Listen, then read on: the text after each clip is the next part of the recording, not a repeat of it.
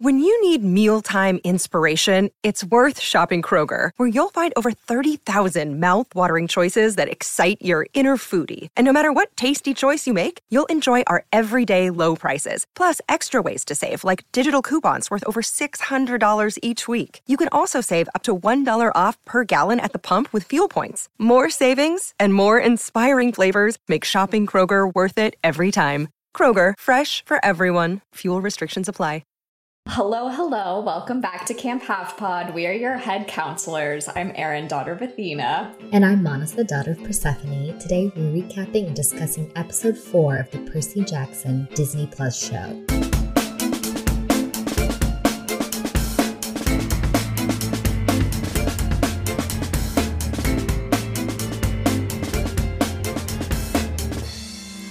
Alrighty, well, this episode is uh, extra fun for a couple of reasons. So this will come out according to our our release schedule. It'll come out a day before our three year podcast birthday. So I know we talked about this. Our podcast, I guess, is confirmed a Capricorn based on its release birthday.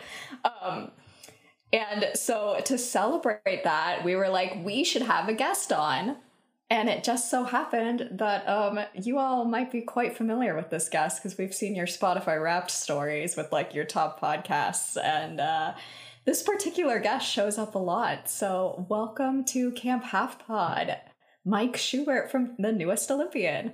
Hello, it's me, Mike, uh, son of Poseidon previously, but then they posted a new quiz and I got Athena, but my wife is House of Athena, so that feels weird. So I'm question mark cabin, but hello, I'm happy Ooh. to be here. It's a joy to make my Camp Half Pod debut. It was fun having you folks on my show, so now to be on your show is a fun little uh, home and away. Here we go. Well, it was fun because when we were on your show, we couldn't give any spoilers, so it was a lot of us just humming along and yeah. I do feel bad. I'll have to have you back on for a future show because obviously because I can't read ahead, I don't know what the chapters are going to be and I don't remember exactly which one it was. I just remember it was like in retrospect a chapter that like sowed so many seeds. So your your commentary was limited to a lot of mm-hmm. So I will have to have you on for another chapter, maybe a Heroes of Olympus thing or something where yes. maybe I'll pick like an early chapter that shouldn't have anything ominous, just like more hijinks and less. oh yeah, sure, and you, maybe you can say things this time. Mm-hmm. It was fun though, because we got to just, I, when reading Trials of Apollo, hadn't read it before. So Erin was doing that to me a lot. Oh, so it was cool. really fun to be able to do it to someone else. yes, to be on the other side of the equation. Yeah. Sure, sure, sure. Being in the know is so much fun when other people aren't. The strategic mm and ah. mm-hmm. So this is interesting that you don't have a set godly parent. Yeah, I, I mean, really, it's very recent. Like I always had said Poseidon, and then I took this new quiz that Becky had posted recently. It was like the D23 one instead of the Read Riordan one.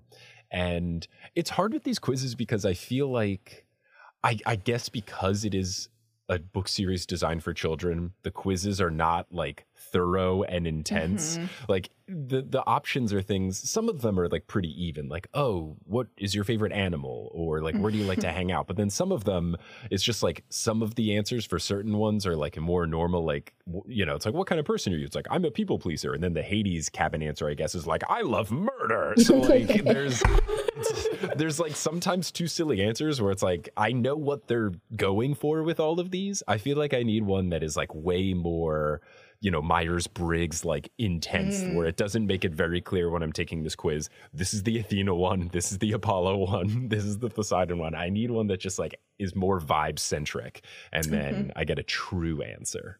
Oh, well, we'll have to point you to the quiz that I made when I was in grad school and Let's kind go. of tweaking out. Um, yes. The questions are completely random. They don't make okay. a lot of sense. Okay. I will amazing. send that to you. Please do. and then I'll take know. it. And then yeah. either if you put it yeah. in the episode after or whatever, then we can, you know, voiceover of like, Mike has taken the official quiz and he is. yes. I'm very curious. I, it's I official also, to me. yeah. I also don't remember. I just remember not sleeping and making the quiz. So I think it is quite unhinged. So prepare yourself. I think you should bring back that era. You made like a lot of quizzes while you were in grad school for us. You were like, what's your fatal flaw? and it's just like talks about your deepest fears and yeah. what like the worst things you've experienced as a human being. Yeah. And I think, you know, for children. Yeah. yeah. For children. for children. All right. Well, this episode was really exciting to mm-hmm. watch. Um, I definitely binged it um, in the sense of I just normally I have to take a little break and walk around and I'm doing something else, but I've loved that these la- like these first four episodes have been just so much fun to watch and just I don't know, no phones are out, full focused. Yeah. Yeah. Mm-hmm. Yeah, the joy of the show, the pacing is really solid mm-hmm. and the episodes are not like they are all exactly the correct length. I think what's fun about this one is that this one was only like 33 minutes as opposed to the other yeah. ones, which are all like mm-hmm. in the 40s. Mm-hmm. And I appreciate that the showrunners are deciding, look, let's just make the episode the right length and not feel like it has to be a certain amount of time. Because it's something I've noticed in some shows, like streaming does allow for some cool opportunities where it doesn't have to be a particular length. And sometimes it's really good. And then sometimes, like, I still enjoyed Ted Lasso season three, but there were some episodes where I'm like, mm-hmm. this did not need to be an hour. Like, this could have mm-hmm. been 38 minutes. So I've never at any millisecond watching these four episodes felt bored i agree phone has not been out like arguably for some of them i was like let's watch it again immediately because mm-hmm. there's so much it's it's just great so i a thousand percent agree mm-hmm.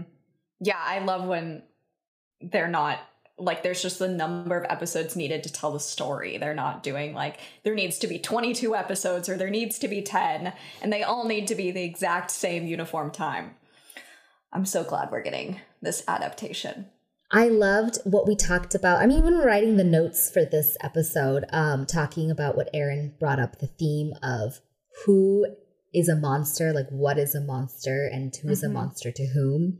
Um, I feel like this episode and also just the fact that we've been able to watch so many amazing people's like TikToks and interpretations of uh, the last episode, which was a good episode. Um, uh-huh. Um, I feel like it highlights a lot of interesting topics that we're going to dive into while we go mm-hmm. through this. I this is not going to be as like it's going to be a lot more in depth and more of a psycho analysis of characters and thematic issues, I think will be a lot more fun. We haven't been able to do that, I think, in the last two series. I feel like PJO was really heavy with that, but the last 2 mm-hmm. series have been kind of just vibes. So this is fun to return back to the theme of yeah. being able to bring an adult perspective to a kids show kind mm-hmm. of thing. Yeah. yeah. And I think with this episode in particular, like when you think about it, obviously it ends with a lot of action, but yeah. when you think about what did they do in this episode, it's like they sat on a train, and then they fought a monster. So like there is a lot of mm-hmm. talking, there's a lot of things that we get into, like we get into more of the Grover Pan stuff. We get into more of Annabeth's relationship with Athena. We get into a little bit more of like how the gods and demigods dynamic works. So though it ends on like a really action packed note, for the most part, it's like a lot of like a lot of talking, but it doesn't feel like a lot of talking because they've said it in different places. But it is more allowing for those kind of conversations because it's not just like stuff, stuff, stuff, stuff, which is fun.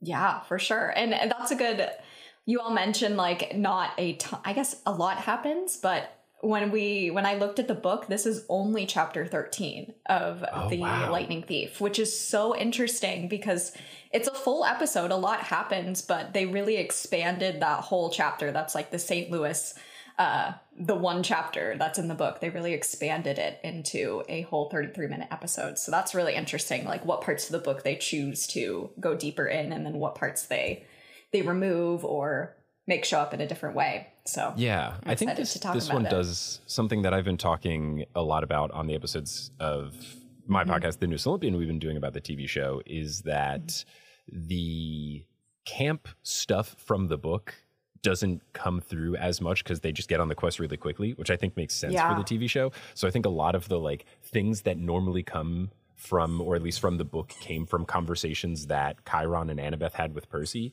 Those are kind of getting mm-hmm. transplanted into the quest. And I think this is a prime example of that happening, which is why you have like, yeah, it's just chapter 13, but like if you look and did like a highlight of like what was actually in like chapter six or something, I think it's a lot of like, well, yeah, Chiron and Percy talk about this, but now it's something Grover saying to Percy in the TV show. I guess that could explain how just one chapter became an entire episode of the TV show. Yeah, exactly. They have to like spread out that uh, exposition because in a TV show you don't want to just watch you know 30 minutes of Annabeth telling Percy about how the gods work because right. that would just people would zone out. Yeah, you can't have two camp episodes. And yeah. as much as we love camp, like they gotta get going. They gotta get going. Yeah. Like I would watch a whole five episodes about camp, but I would watch a thousand episode yeah. season. Like if there were like each page is an episode, I'd be like, fantastic, sign me up. Mm-hmm. but we're yeah. not the normal target audience of ten year old newcomers that they're trying to bring in. Very true. All right, well let's talk about the Disney Plus summer real quick. So, the hunt for our heroes thickens as Percy, Annabeth, and Grover are chased by forces more powerful than they're prepared for. Sustaining injuries and seeking shelter in the St. Louis Arch, they debate whether to call for help, leading Percy and Annabeth to question if their godly parents will answer. They love to make me not breathe when they write mm-hmm. these summaries. They're like, how much can we cram in one sentence? As many commas as possible. Yeah, that is that really just what? Okay, so it's two sentences. It's two sentences. Mm-hmm. Yeah, mm-hmm. they love a run-on sentence. Yeah, I mean, it run like it's grammatically correct, but it does feel chunky. Yeah, I haven't been mm-hmm. reading the summaries, so this is fascinating. I have to, I should start keying into them because usually my mm-hmm. process is like the episode's live, hit play, and yeah. not breathe. So I, I, like that we're bringing in the summaries because I always think that's fascinating to see like if they try to throw people off the scent. But this does feel like a pretty straightforward summary. Mm-hmm. Mm-hmm. Well, you know, as the season goes on, the last couple episodes are going to have such like vague summaries because they can't give it away any key um key plot points. And so I've always noticed that there's summaries that's like, it's going to be like Percy has a bad time, and you're going to have to infer what happens. They'll be like Percy was betrayed, nothing else. well, the prophecy came true. Yeah. yeah. The prophecy comes true, but it's not how they expect. Percy converses with Luke in the forest. Mm, yeah. yeah. yeah. They have a fun, friendly conversation. yeah. They just talk about their favorite pets. Yeah. Such as scorpions. All right. Well, uh, so you mentioned Disney doesn't like to let you breathe. Transition right there. We open nice. with a scene of Percy, little baby Percy, getting swimming lessons with with his mommy and he's very scared of being in the water and he says and and she kind of is freaking out too. She's like you need to learn how to do this to be able to protect yourself. And he's like just breathe mommy and it melted my heart. I love that they're adding in a lot of those scenes with sally to kind of continue to strengthen that relationship and keep us rooting for percy to get back to her Mm-hmm. I think it's good. And I also like that they are making Sally not only lovable, but relatable as a mm-hmm. mom because oh, yeah. at first, like the initial thing where she's frustrated, like Percy, we've been here for 15 minutes, and then Percy, we paid for this class. Fantastic. Also, Sally, you can get free swimming lessons in New York City. You like you can sign up for them. What are you doing? but the other thing that I think is great is when the little Percy says, Mommy, just breathe. At first, she's angry, which is correct. Like, if your little mm-hmm. kid uses the things they use on them, like, of course your instinct is going to be like, You little. Like, but then you have to be like, Okay, they are right. Like, I see what they're doing. But I like that her initial thing was like, Don't you dare use my mommy talk on me. yeah, nothing Aww. is like telling. Uh, someone who's upset to calm down. Like Percy mm-hmm. will learn this later, but that's not a great tactic.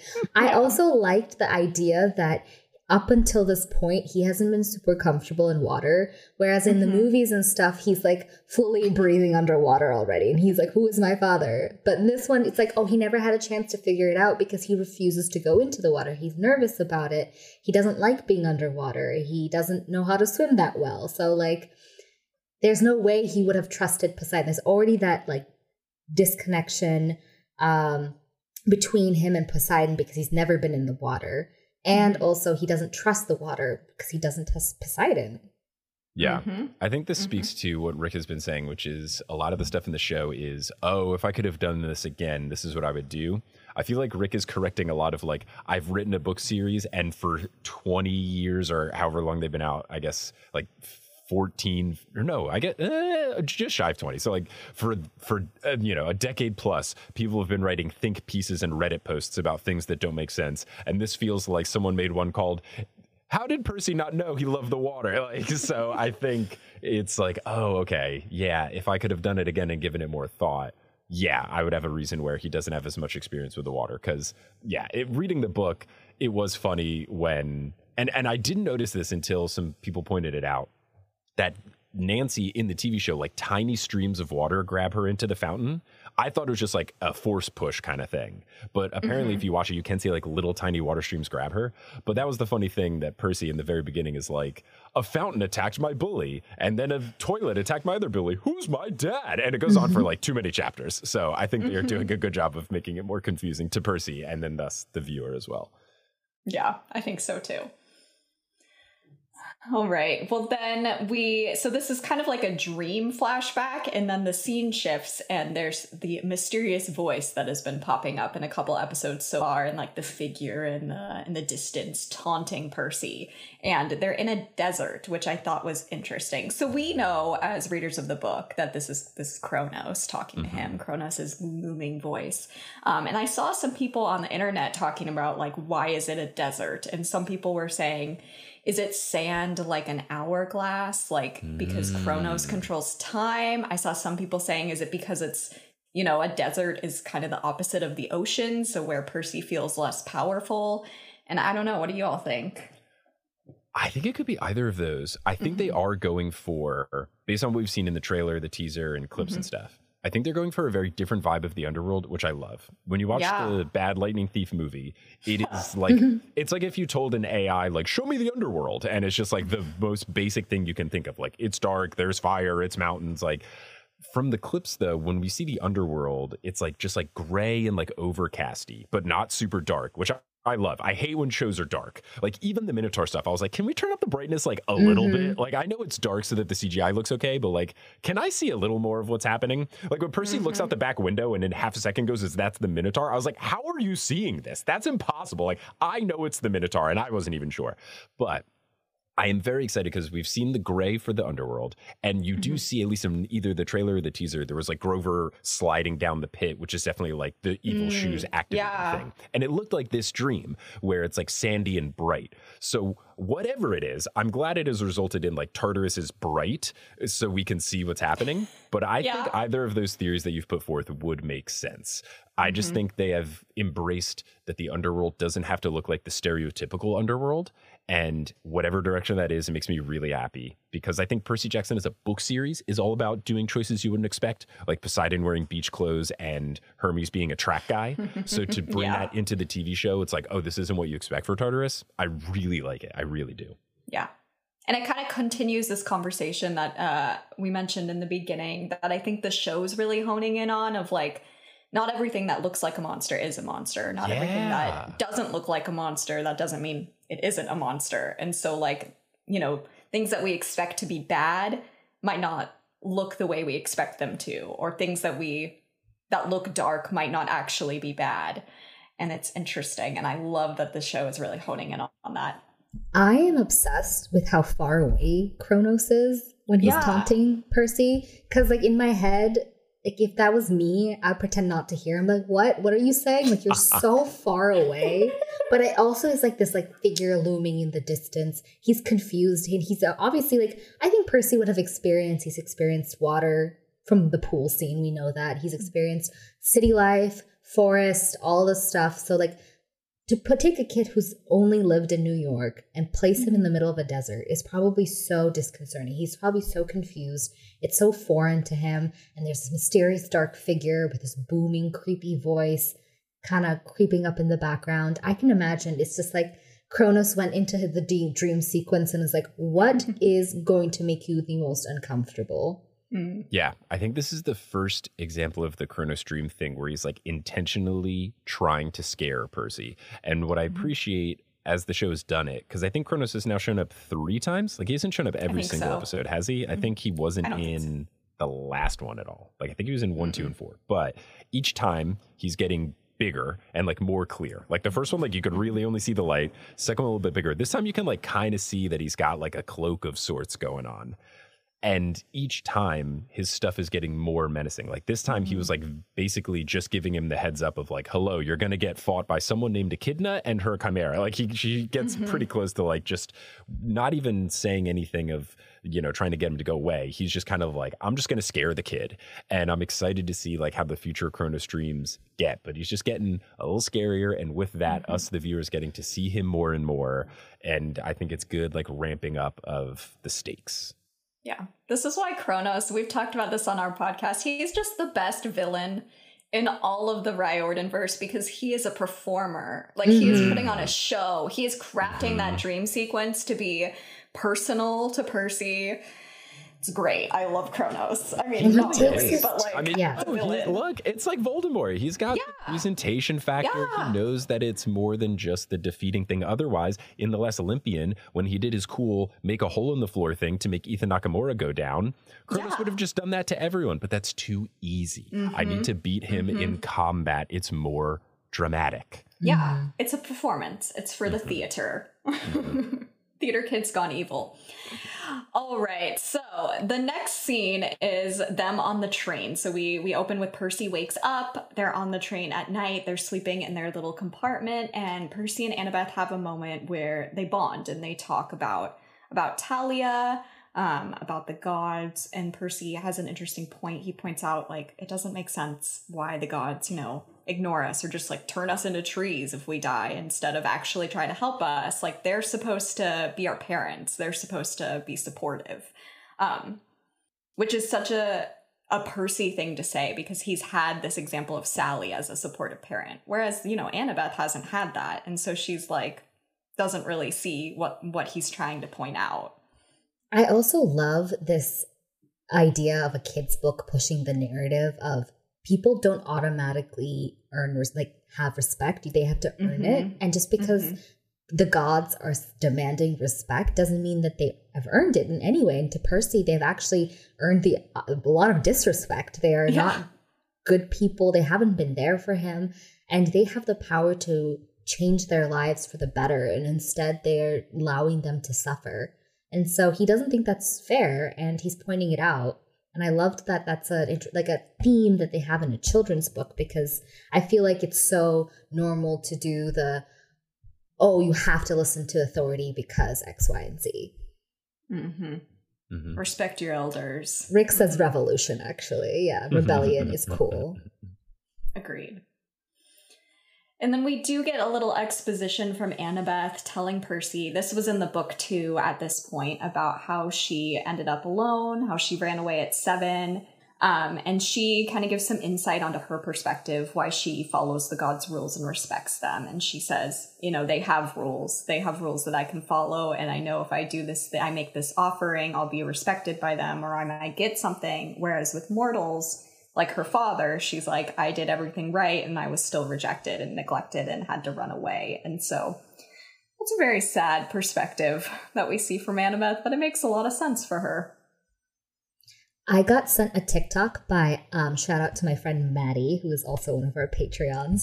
Uh, sent me a TikTok where they're talking about the casting, the intentional casting of Annabeth Grover as being POC, because you have them very obediently following authority because they know that they are given less leeway than a normal like um like a white child. Whereas percy being cast as a white kid he has the audacity that only like a white man would have where he's being impertinent. Mm-hmm. he's not as afraid as they are because they understand the rules not only in the mortal world but also in this olympian realm. And i thought that was a very interesting analysis yeah, that that's interesting. And what's funny is I didn't think about this for that, but I did think about this later in this episode when the police mm-hmm. officer yep. is talking to them because Percy is like, "Yo," he's like pushing back against him.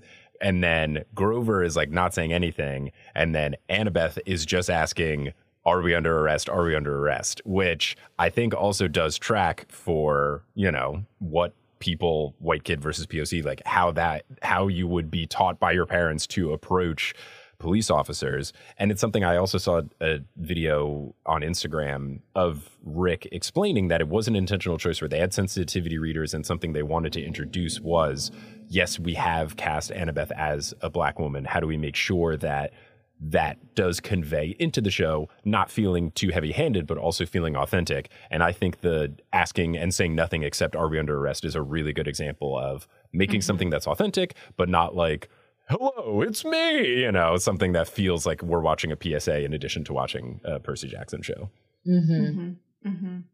Yeah, I. That's one of the really cool things about like the way these characters are being reinvented in the show and added layers and nuance to these characters um, and how they exist in both the the godly world and the mortal world as well. I did love the comparison of oh, um, I follow the rules because I know like it's like the way I imagine and you work in the corporate world and mm. especially like contracting and stuff, and they're basically like, hey, if you do X, Y, and Z, you're gonna get a promotion.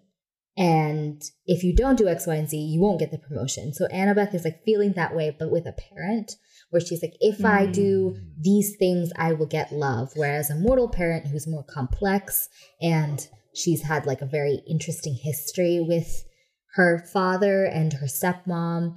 She knows that no matter what she does, it's not good enough. So she doesn't know what to do. And as a planner and someone who is like a little bit um, socially awkward, she's like, I can't, I can't pretend to know what these people are thinking. So I'm not going to try. Yeah. Yeah. That tracks. That tracks for her mm-hmm. planning mentality too. Like I she is okay with the godly stuff because she appreciates clear objectives like if this then that as opposed to like maybe you'll get a raise at the end of the year. mm-hmm. mm-hmm. Yeah. Shout out to Maddie for sending you that TikTok. That's super interesting yeah. also. Yeah. Um I I look forward to seeing how that continues to show up. And yeah, I did think that during the the cop scene as well. I was like, oh, that's very different responses to authority among mm. the three of them. Um, all right, so the next scene, the train in the morning, which is when we get this cop scene, um, talking about uh, in the book because I I had to look back at our own notes from these episodes because I was like I don't remember all of this happening and it didn't in the book. In the book they get off in St. Louis for a 3-hour layover and they just kind of explore the city and meander. But I think in the show they're kind of upping the stakes and trying to move that plot along, get them to the arch quicker. And so we see a shot of something monstrous crashing into the train and then it cuts to the three of them sitting by a window and kind of talking about the quest as well as spying some centaurs running around outside the train, which I thought was very interesting um, as a tool to to plant the seed for Grover's Grover's search for Pan, future potential search for Pan. Yeah, change from the Nemean lion, but I think it makes mm-hmm. sense for the show. Just the viewer who hasn't read the books has seen a centaur, so it's just mm-hmm. a centaur, so they can just use it as ways to explain Pan, as opposed to having to explain the Nemean lion and then also explain the pan thing. Like it's just a simplification case. As much as I loved when I read Titan's Curse, the callback of like oh, the thing from the train, like as mm-hmm. much as that would be cool, I think sometimes you just got to make things that make sense for the adaptation.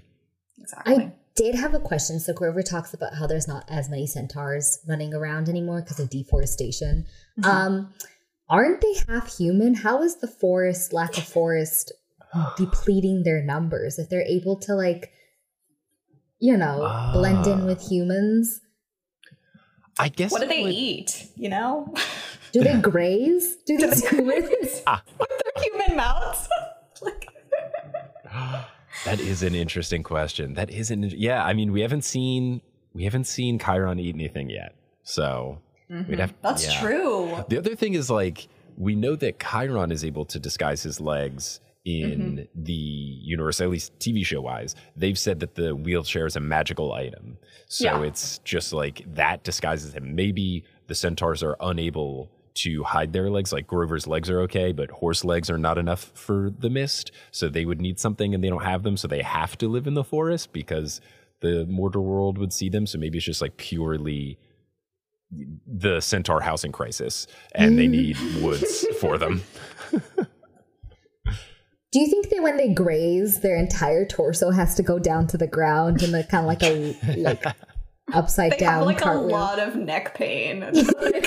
yeah, there's a chiropractor just for chiron practice. nice, we well go. done, well done. Thanks everyone for listening. Wrap it up. Actually, yeah, we're good. Okay. Okay, well then we get to the the cop scene we were talking about. So a cop shows up and asks to see their tickets, takes them back to their cabin, which has been totally destroyed, and they're like, Percy's like, we didn't do that. What are you talking about? Um, we've been out there the whole time. Whereas there's a woman in the cabin next to them confirming that she's like, I heard kids laughing and I heard them yelling and I heard them do that. Um, and so this is where we get to meet Echidna, which is quite different than in the book, than her just uh, showing up at the arch. Mm-hmm. I really like it. I think it's fun. Mm-hmm. I also mm-hmm. love Suzanne Cryer as an actress. She's so good. I was really excited when I saw that she was cast, and I knew she was going to knock it out of the park in this role, and she did. And I like that Echidna had a little bit more. In the book, it's just kind of like, ah, scary villain. Like it's very monster of the week, but like even less in terms of like story impact. It's truly just like fighting a mini boss in a video game. But now with this, there is more to it, and I love what they've done. I just, mm-hmm. all all around, I thought it was great. I thought it went really well with the conversation of Gabe. Is Gabe truly a monster, and are they going to kill him at the end of the the season? But I don't think they are. I God, I hope they do, but I think that he needs to be. I love that. I love that, that. dies, but yeah. I get it. But I also love that he dies. Yeah, just like oh, Sally gets to commit murder. I think it, I I want that for her. I love that. But I like the idea of like you have these human faces on people who like Echidna is very much mother like motherly. She's your typical like white woman who's mm-hmm. really like dressed up. She looks respectable. She's like talking to the cops, and everything about her is just like you just know it sets her teeth on edge because you know mm-hmm. what kind of person she's going to be. She's the kind of person who points her finger at the three unaccompanied minors. She mm-hmm. lets the cops go after them. She, when she talks to them, she's super condescending and really just, first of all, weird vibes. And it's just like you could pick that person out of an like a crowd like that person exists and we have encountered mm-hmm. them if you worked in retail you've encountered them many times and mm-hmm. so for them to be able to put that entire personality and face on the mother of monsters is so interesting to me in the same way like they, they can put gabe's really lazy kind of condescending useless face on the face of like oh you know this guy. Your friend is married to this guy and he doesn't help do the dishes. He doesn't he doesn't he expects things to be handed to him. He's super whiny he's super unappreciative and you can just kind of pull it out which is kind of why i hope he dies but you know that's a personal thing. Um, so i just really love that. I love again that theme of our monsters are not what we expect but we can yeah. still identify them if we're given enough time. Yeah, yeah. that is a, a super good point too that honestly the most the scariest things about Echidna in the show are the ways that she is a very, very human. Like she's she's a Karen basically. I mean, mm-hmm. like you mentioned, she targets the unaccompanied minors. Not to mention, two out of three of them are people of color and darker skinned people of color. That she's tar- like saying like, yeah, they did that. Obviously, they're criminals. She's very much a Karen and mm-hmm. very realistic. Though I do give her points for being a Chihuahua mom. I feel seen by that. I also want to give her points for the jacket. The jacket's great. I love the jacket. It's a good jacket. You also like the first time I was seeing it when Grover points out the glass, I did not see any glass. So then I had to rewind no. and like you can see some little glass, which yeah. I think is CGI glass because it does shimmer a lot. And I think probably for the people like me who are like, I don't see any glass. What's he talking about? But then upon inspection, but the jacket's great. You look great, Suzanne. Love a well dressed monster. Mm-hmm. All right. Um, oh, also, Monis, I was looking at our old outline for this, and you kind of went off in it about the way Echidna is described in mythology. Because uh, we were talking about, we did a deep dive on her and her appearance. And I remember this tangent because you mentioned that she's described as having a human head and a snake head. Like she has no legs, she's like two heads like oh. human on one hand and a snake on the other. And you were like how does she give birth as the mother oh, monsters yeah. this is the whole thing. But she has two heads on either side. And uh, they chose not to display that which i think is probably for the best because it would have confused everyone. I'm sure that they gave rick a piece of paper and like can you kind of rough sketch what the hell you were trying to describe? And he was just kind of like no. And so they just made her a woman he wrote Suzanne Cryer. yeah, that's it. Yeah. Mm-hmm. All right. So, and then she kind of continues this conversation as well about. uh she says that she thinks demigods are actually more dangerous than her monsters, which is this through line that Medusa talked about. I mean, she didn't say the demigods necessarily were more dangerous, but you know, this this through line of are monsters actually monsters? Are the humans the monsters? The same thing with like the deforestation conversation. Like who's who's causing the harm? And you know, it's all over. But then she does like sick her pet her pet on them. So that's not exactly like super friendly. So there's bad guys on every side basically is what we're getting at it's very much like Medusa. Medusa like has a story. Yeah. She has good points. Her arguments are great, but murder is still murder, Medusa. And so mm-hmm. then you have to like it gives them pause of like how do we attack her? How do we protect ourselves? Because it's like kind of you know twisting their morals a little bit, and then she attacks first. So I think mm-hmm. that helps, and I love I love that. I love that he brings that into his books, and I love that he brought it into the TV show. Mm-hmm. Definitely. Oh, and uh, I was live texting Erin because she watched it a little bit before me. Um, because as soon as um, as soon as the Chimera came on screen and like it took a while for us to see it because it chases them for quite a while before we actually get a proper view because it's just destroying train after train. They're booking it. They see that something's coming and they move because they are smart kids.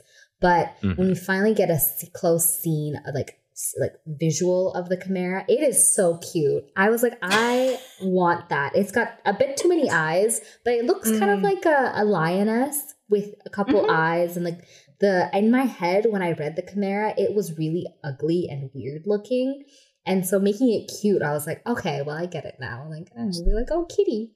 Yeah, so that was an intentional thing I've seen, and I was able to talk to the VFX leads, and they said mm-hmm. that it was an intentional choice to like make it a little more majestic and a little less terrifying.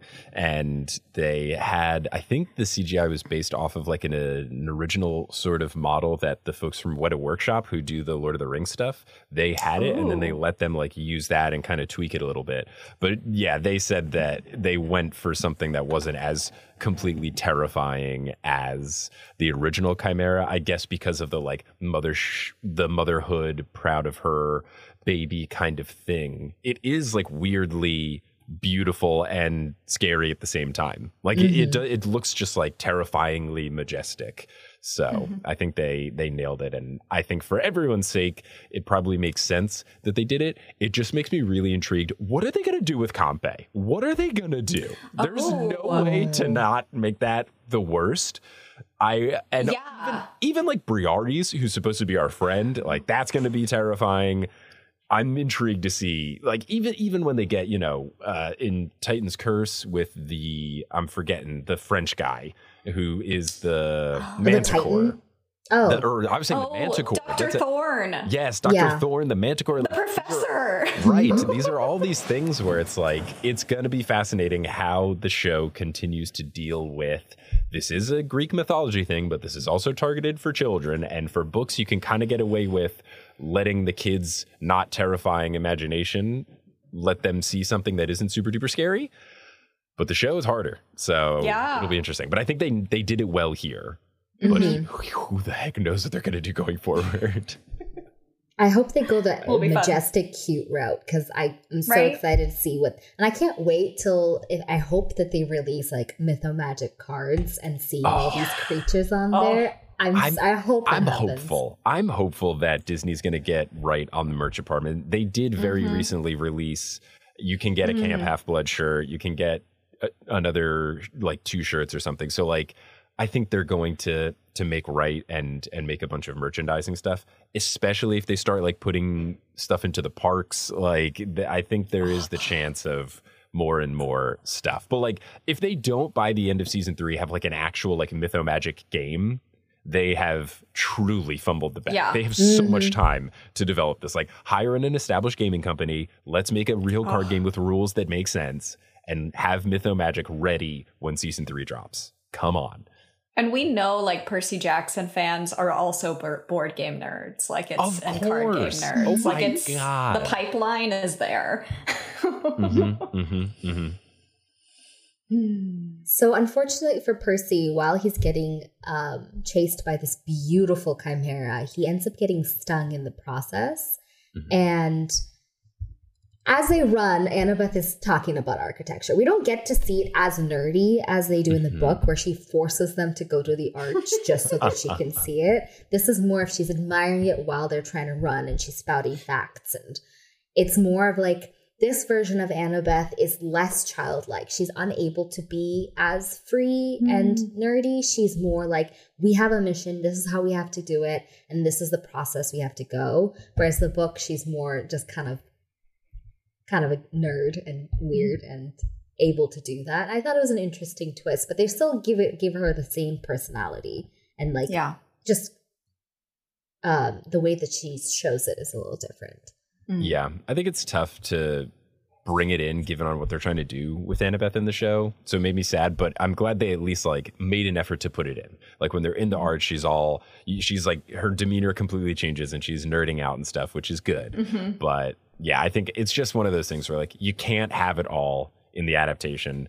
And at least we got a glimmer of nerd Annabeth. At least we're getting a yes. little bit of it. Yeah. I'm sure Love we'll it. see more of her as she becomes closer to Percy and more comfortable around Percy. Because right mm-hmm. now, this is still a little bit more Percy's perspective. We see her be a little nerdy and awkward when she's buying too many um, snacks Big convenience store. Candies. Yeah, because yeah. she's like, how can I be the best at bringing snacks for my friends?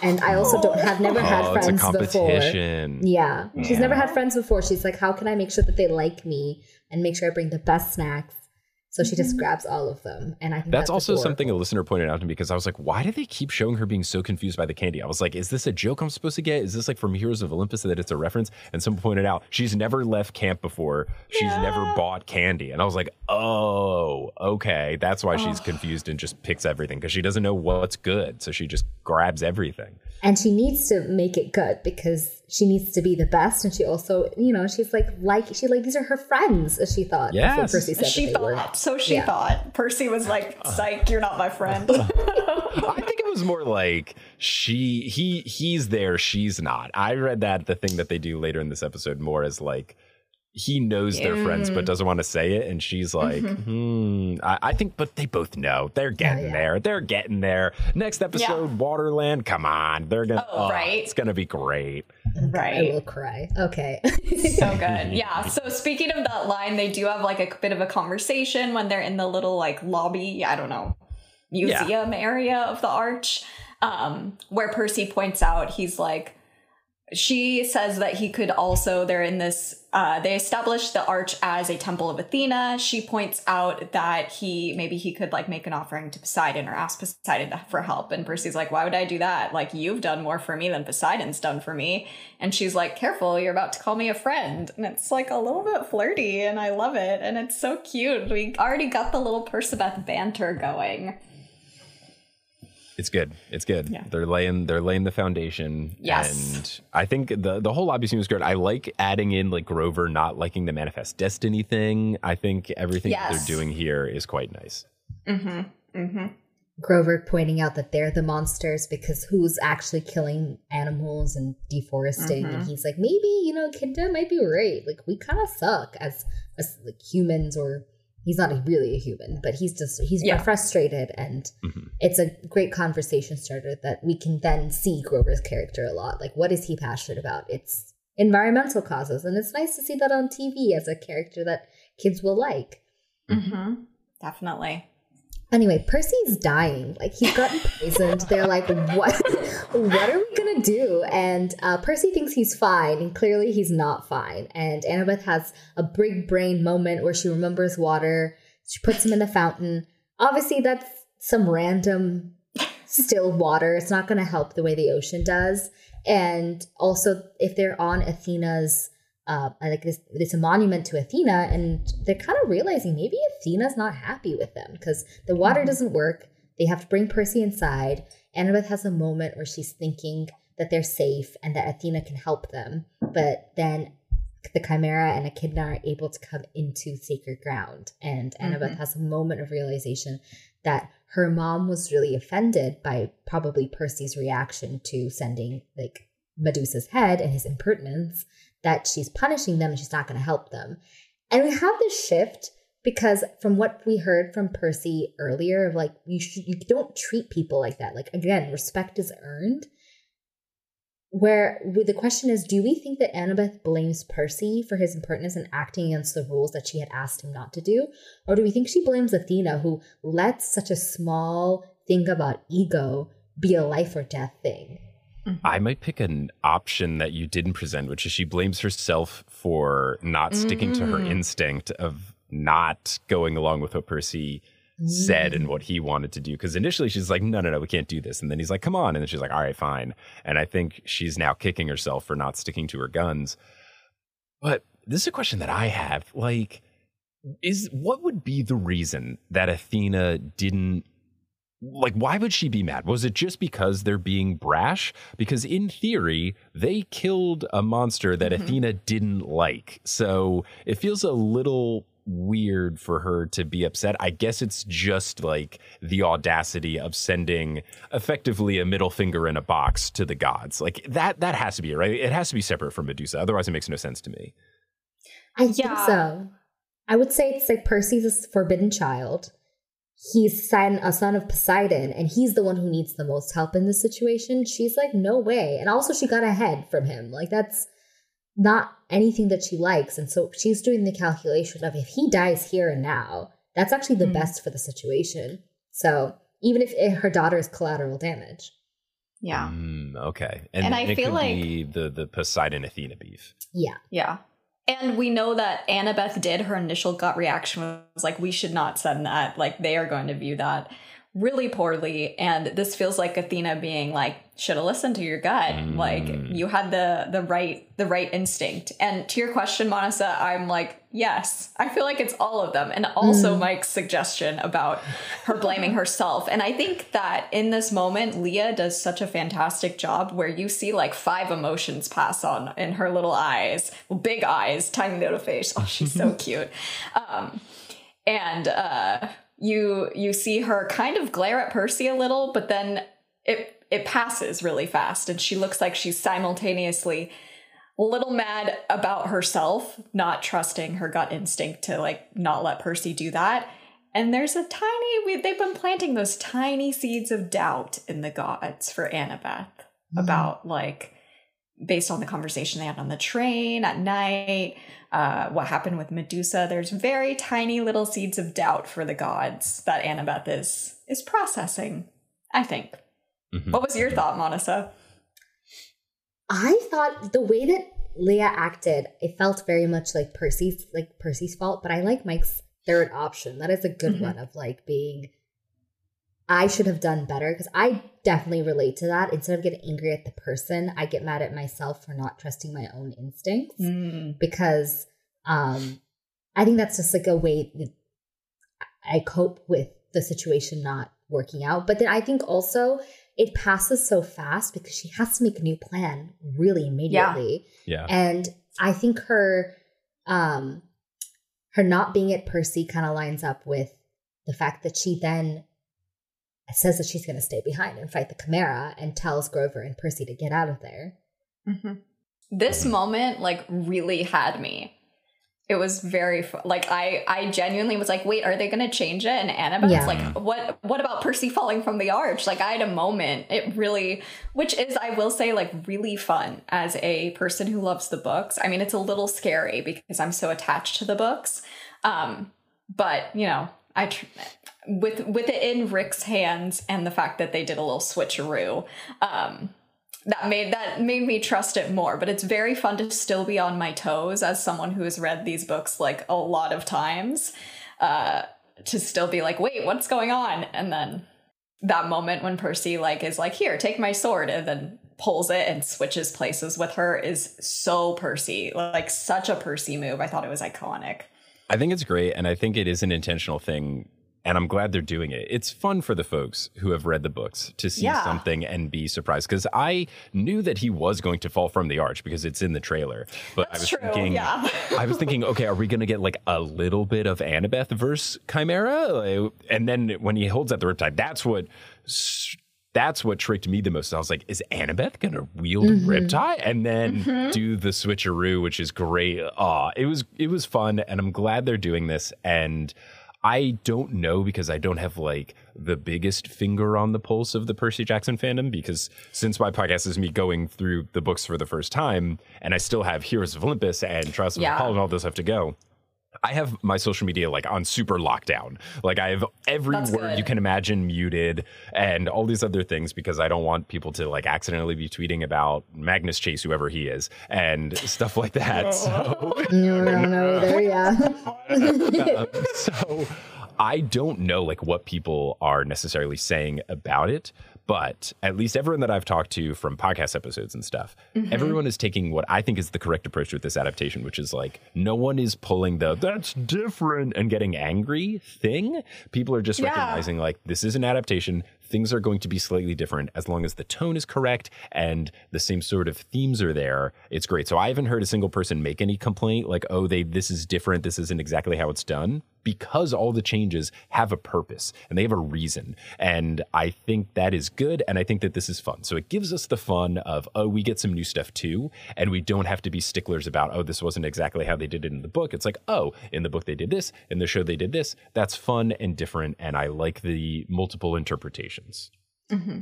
For me, it's mostly, yeah, a lot of people who are very ha- happy that they're honoring the book and the changes are very interesting and there's something that we can discuss and compare mm-hmm. and contrast to the book which is really fun instead of just following the book exactly my experience because i have been mostly removed Erin does all of the socials so i've been mostly removed from the fandom as well um, because i also had spoilers i was trying to avoid mm-hmm. um, it's been a lot of people who are really nostalgic for the movie.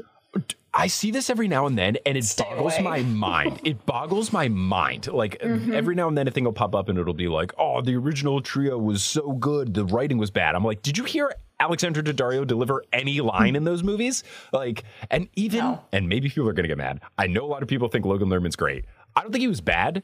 I think he was just cute. Like I don't think I don't. I, I didn't watch that movie and I was like, man, they wasted the potential. Like I think he's great now. Like I've seen him in future things like Perks of a Wallflower, right? Oh, right Perks of being a Wallflower. Like yeah. that's mm-hmm. a whole different story. I didn't watch these movies and I was like, mm, opportunity wasted.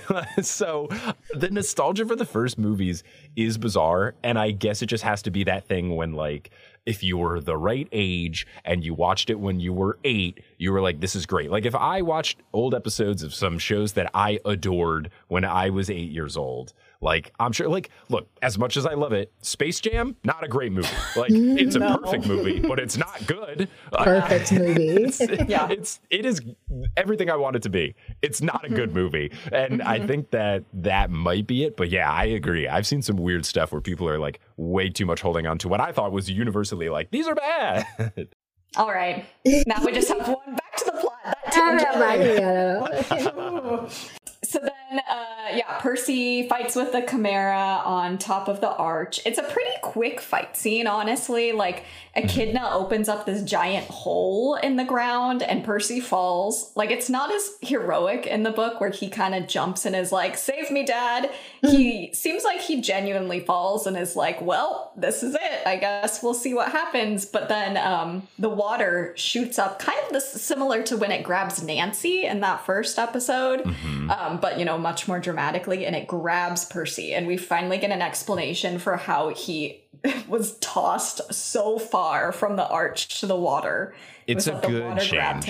It's mm-hmm. a good change. It solves the geometry problem and it also solves the make it more intentional that Poseidon save him problem, yeah. which I like. I think the fight scene though was different. I think it had the same sort of energy that the book fight scene had where like mm-hmm. Percy kind of just gets bodied. Like in the yeah. and in the TV show like he doesn't do a very good job fighting this mm-hmm. thing, which yeah. I think is true to form for the book and is also true to form cuz I'm interested to see how they do this. Percy has not had like any sword training no. at all. Yeah.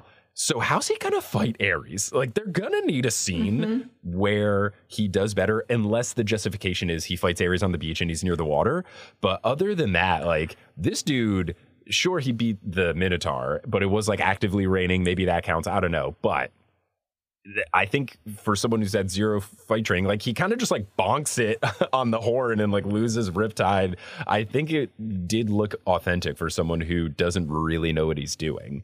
And yeah, I, I kind of liked that he did just kind of think like this is game over, and then Poseidon yoinks him and then mm-hmm. we have the scene afterwards. It was good. It's another one of those like I understand the changes. I think it completely still gets the same emotion across. I'm not upset. If anything, I'm happy because I do get mad when people like it is the meme of like how you know people leading up to this episode are like we'll finally learn how Percy Jackson you know fell from here and went to there. It's like it, that's the part you got hung up on, not the part where his dad is Poseidon. Come on, no, it's the math problem it's of it the, all. It's, uh, and it, look, I love a math problem. Former yeah. engineer here, big into it, but also it is a book for children. Sometimes you just have to be mm-hmm. like, "Yup, he fell into the water because he had mm-hmm. to fall into the water because his dad is Poseidon." Oh, right, his dad is Poseidon. Mm-hmm. I also loved that this version of Percy doesn't give two shits about the gods. And so this version yes. of Percy would never ask Poseidon for help. He's falling to his death. He'd mm-hmm. be like, well, middle finger up to everyone and like at least except I'm going out. Except my mm-hmm. mom. Mm-hmm. Yeah, I love it. I love he it. He would never have asked Poseidon for help. And this version, after like he's been saying, well, Poseidon never showed up for me, this is a great opportunity to show Poseidon showing up for him. And mm-hmm. Then the next scene with the the breathe underwater, the call back to the beginning of the episode, mm-hmm. and it's just like it was so good. The music and the way it just ended right there, I was vibrating. I wish the next yeah. episode would come out right then and there. The fact that we have to yeah. wait a week is so painful. Oh, yeah, yeah.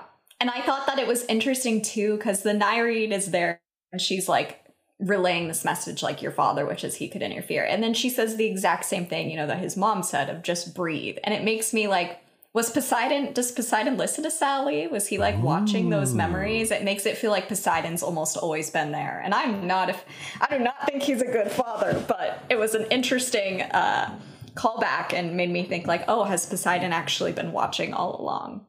yeah, I think it, I think it's a good job of, I, I, I will be interested to see how the show handles it. But I think in the book, the vibe that I always got was the gods are all pretty much bad. Poseidon yes. does seem like he's a step ahead of the rest of them, but he's mm. also still not great. And I yeah. think so far in the show, we've just had Percy being like, I hate this guy. I don't care about this guy, whatever. I, he honestly in this episode is like, I like you, Annabeth, more than my dad. Mm-hmm. Like, mm-hmm. and mm-hmm. I think that that has been done well. To have this thing with the Nereid say, oh, your father hates that he has been forced to keep a distance.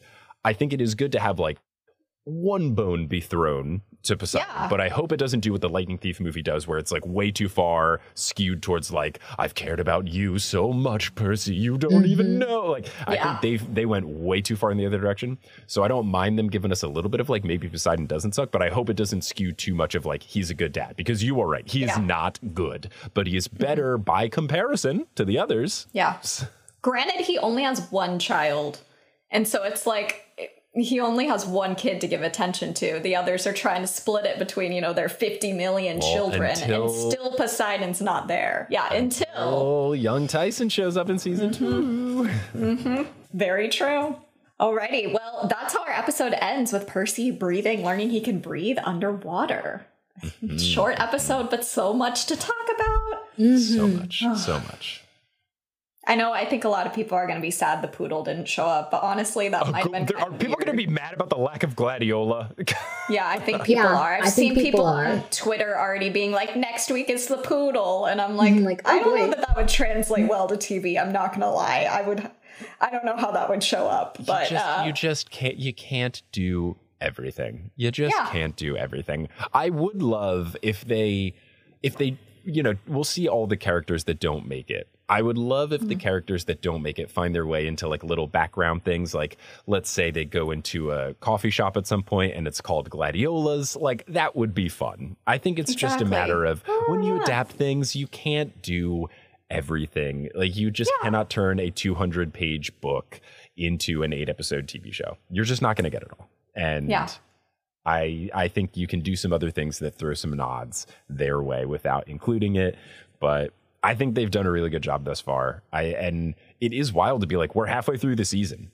Eh. So, oh my god. Right? Like we're halfway through and all, and there's still so much to happen. There's still mm-hmm. so much. We have Lotus Casino, we have oh. we have Ares and Waterland, we've got Los Angeles, we've got Santa Monica fight, we've got Olympus like there's still a lot to do. So if people are going to get upset about the lack of Gladiola. Like, we only have four more episodes. Yeah. That's bonkers.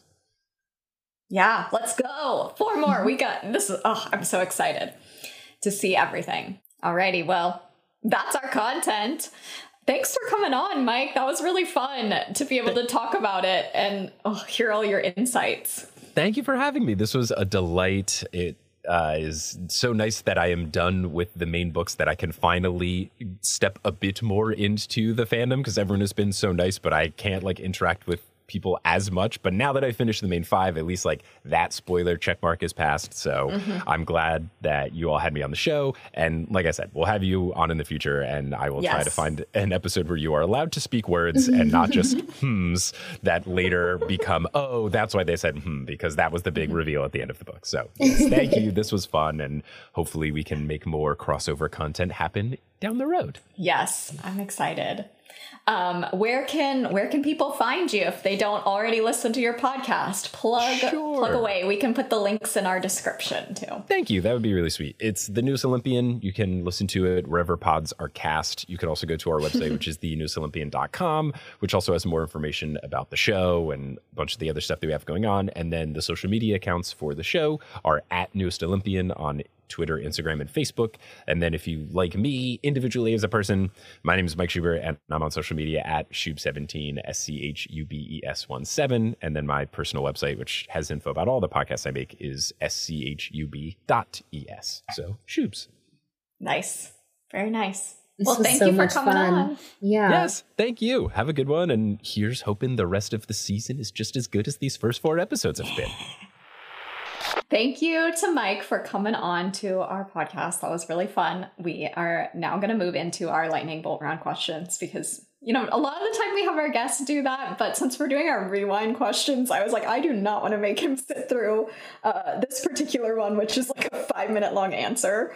Um, so we're going to move on into that. Are you ready for some lightning bolt round questions, Manasa? I am. Okay. So this first question, it was from our episode six. And I go in and I like try to find the timestamp of when we asked the question, and then I try not to listen to our answer, and then I like will forward until the end ish timestamp. In this one, I just kept forwarding, and I was like, "What? Why haven't we asked our next question yet? What is going on? I don't know what happened." Um, it sounded like we were like debating something at one point, so uh, I encourage my sister Sammy to cut out whatever is necessary from this to just, you know, get to get to our answers and anything that's funny. But uh our rewind question this time is what animal would you want to be half of if you had to be half animal, like echidna? I cannot even begin to imagine what I said that caused, or you said that caused as much discourse. Me. You probably said a worm me. or something stupid. Yeah. Yeah, you're like, oh, because, or dolphin. I'm sure it was I mean, a dolphin. My instinct is still dolphin. Yeah. I'm not Mine, lie. half would be um either like kind of something that is powerful like i need i need it to give me some kind of transportation right either i need to mm. be able to mm. be like oh i have wings now so i have half like winged body but i don't really want the chicken feet but it's fine beggars can't be choosers and then the other one is like oh like a bottom of a horse or like a tiger mm. so i mm. have the really strong paws i'd look fucking weird but i think i think my answer's final answer would be like tiger or like an eagle or something of the sort. Yeah. Yeah, I think a bird would be really cool to be able to fly. My my first thought is dolphin still, but I, I'm ninety percent that or worm is what I said. Um, which is like, where would you live? Where would yeah, you live? Like, would I have a dolphin face? Like that'd be kind of cute, but Mike would terrifying. hate that different Mike. Your husband Mike would yeah. hate that. I know. Having another Mike on this podcast. I know. um, yeah, I don't know. I feel like either a flying animal, a flying animal's probably the best. Go with like a hawk. Fulfill my my animorph streams. Okay, well, let's hear what we the hell we talked about. Mm-hmm. All right, what animal would you want to be half of if you had to be half of an animal? A dolphin. You could. Why? That's the stupidest I answer, love... Erin. No, I, okay. I was a dolphin kid. I always loved. I feel an affinity with dolphins. I want to be half dolphin. I don't care if I can't. I mean, I'll be, be on, on land. I'll be dolphin on the bottom. So I'll be dolphin on the bottom. So I can still I can breathe. I mean, how's this lady snakehead on the bottom? How's she walking? She's living in a cave by herself. That's a horrible vibe. She never leaves her cave. That's her last person, apparently. That's true. but like, Erin, you can't go on to land and you can't walk properly. Like, yes, you can swim, but like. Excuse me, these are lightning round questions. I'm not taking comments from the peanut gallery. I would be cute. That's why dolphins are cute, and I'd be all rubbery. If there was a battle going on on land, because in this scenario you're in mythology, right? You'd be like calling from the water, like I'm here to help you if you need it. I'm not do anything. Be throwing seaweed at people, but not far because you're really far away. Ooh, you know, okay, maybe my other answer would be it'd be cool to be part bird. Just to have wings, or you have yes, the bird I don't. legs? No, I don't. I don't like birds. Um, I'm actually like kind of creeped out by them. I got attacked by a crow once. like I'm just oversharing all Sharing my your traumas. my traumas. But I think it'd be cool to have like the wings. Yeah, I mean everyone wants yeah. wings. That's not half though. You can be half, so you have like a bird torso. If I was a dolphin, I could do echolocation. That'd be cool. Ever since I read like the, the fourth Animorphs book, I've mm. been like, I want to be a dolphin. Sorry. Thank you. I was like gonna be like half. Oh, I actually don't know. Some kind of animal that's fast and strong, mm, like like a, a cheetah. Yeah. Ooh. Like I would be a centaur. That's fair. I feel like that's, that's at fair. least elegant. Cheetah. Yeah, it could be a cheetah too, as long as I get all four legs. I'm in my head. I'm just like two legs, like a stupid cheetah. I love that. Jesus Christ. Um, so you fought me on my answer, and then yeah, I, I felt it and went on a whole tangent about crows well, when you said dolphin, I was like, I could feel my blood right, like boiling a little bit, like heart rate rising. I knew that that was a stupid answer, and mm-hmm. I think that that same passion comes back in a later episode when you said you wanted to be a worm. Yeah, I don't remember what I the question was. Was that in PJO or was that in Heroes of Olympus? If it's PJO, maybe it'll be one of our rewind questions one day. If the show ever gets further. I know, I hope it does. But mm-hmm. maybe, maybe it'll be a rewind. Yeah. It'll be a fun rewind question for sure. Yeah. Anyways, I'm glad that we question. haven't changed that much in I'm the three years. yeah, that's the the thing we're learning is that we have very similar answers. Maybe like either slightly more unhinged or slightly less, depending on the day we recorded the vibe. Yeah. Um, okay, so my question is what architectural landmark would you want as a temple dedicated to you? Mm. Interesting. So I was thinking about this because I was like, oh, I'd want it to be one of the wonders of the world. But historically speaking, all of the wonders of the world have like a super sad backstory, especially for women. Mm. Like I was like, oh, the Taj Mahal would be amazing. That's like mm. an insane backstory with the the the guy who built it essentially killed his wife because he got her pregnant too many times, and then oh, he killed Jesus. everyone who made Taj Mahal so that they couldn't make it again, and then he died. Wow. A lot of stuff like that. And the pyramids of Giza, like they're mm. tombs, they're not. Yeah. And they're built to, you know, what we believe is slave labor. So it's mm. just it's a little bit rough. I'm trying to think. Probably something modern. I think it'd be really funny if it was just like a local Denny's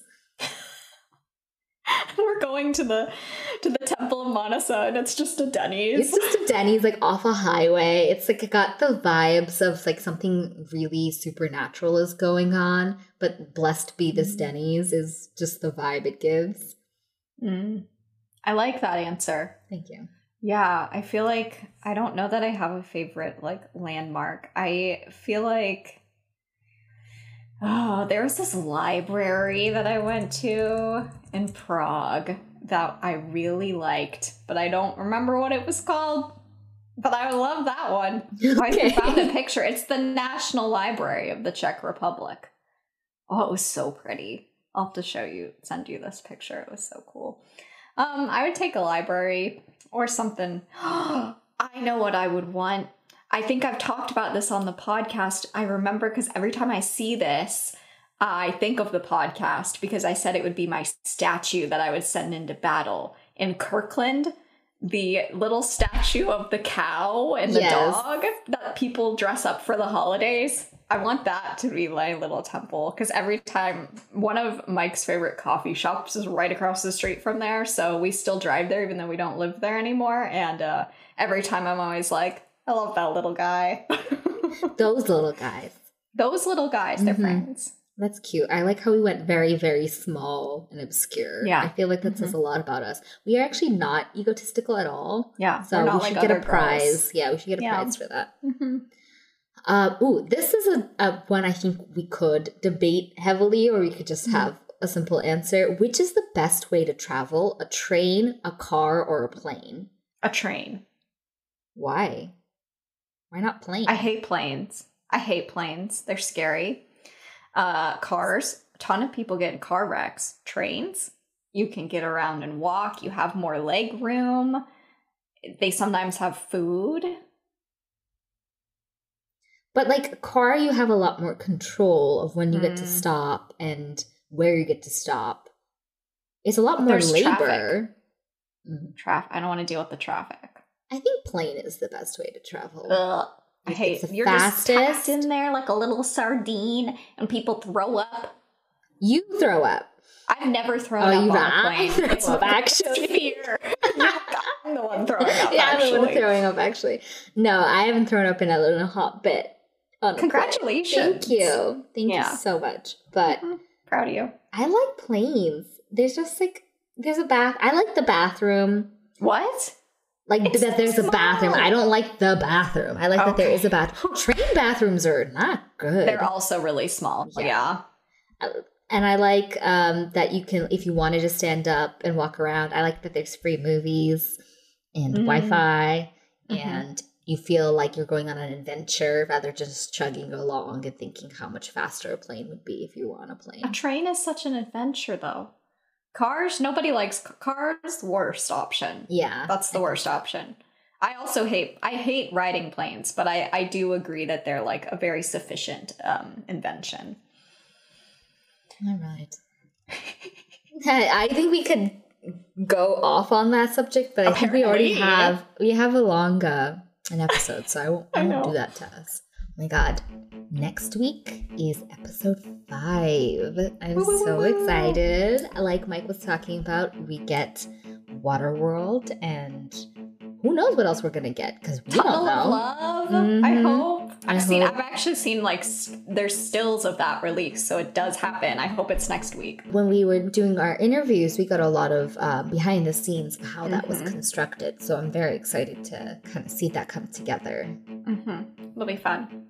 Um, and just a note on that, our we'll keep you all posted on our upload schedule for that on on social media. Kind of up in the air about like when when we can watch, record, and edit. So we'll keep you all posted on that. If you want to read our old outlines, for example, when I go off about Echidna and like the Chimera, apparently. Uh, that's all noted down. Like, we have little summaries. We talk to each other on our outlines. Um, we ask questions to each other that we don't ask or talk about. It's really fun to read, and it's a great way to get a breakdown of each chapter if you don't want to go read Percy Jackson again. Join our Patreon. We're going to be giving that for $3 a month, and you get to see them. Just a little incentive for you guys. Yeah. And there will be a link to send us an audio message in the episode description and all the links to the newest Olympian as well. If you want to follow us on social media, we are at Camp Half Pod on Instagram. Now we have a TikTok, on Twitter, and then you can email me at camphalfpod at gmail.com if you have any long form questions or just want to chat. Don't forget to rate and review. Wish our podcast a happy third birthday. We're a toddler now. Oh my god. we are in the annoying stages of asking a lot of questions and being able to understand free will. Wow. We've never left that stage. bye bye.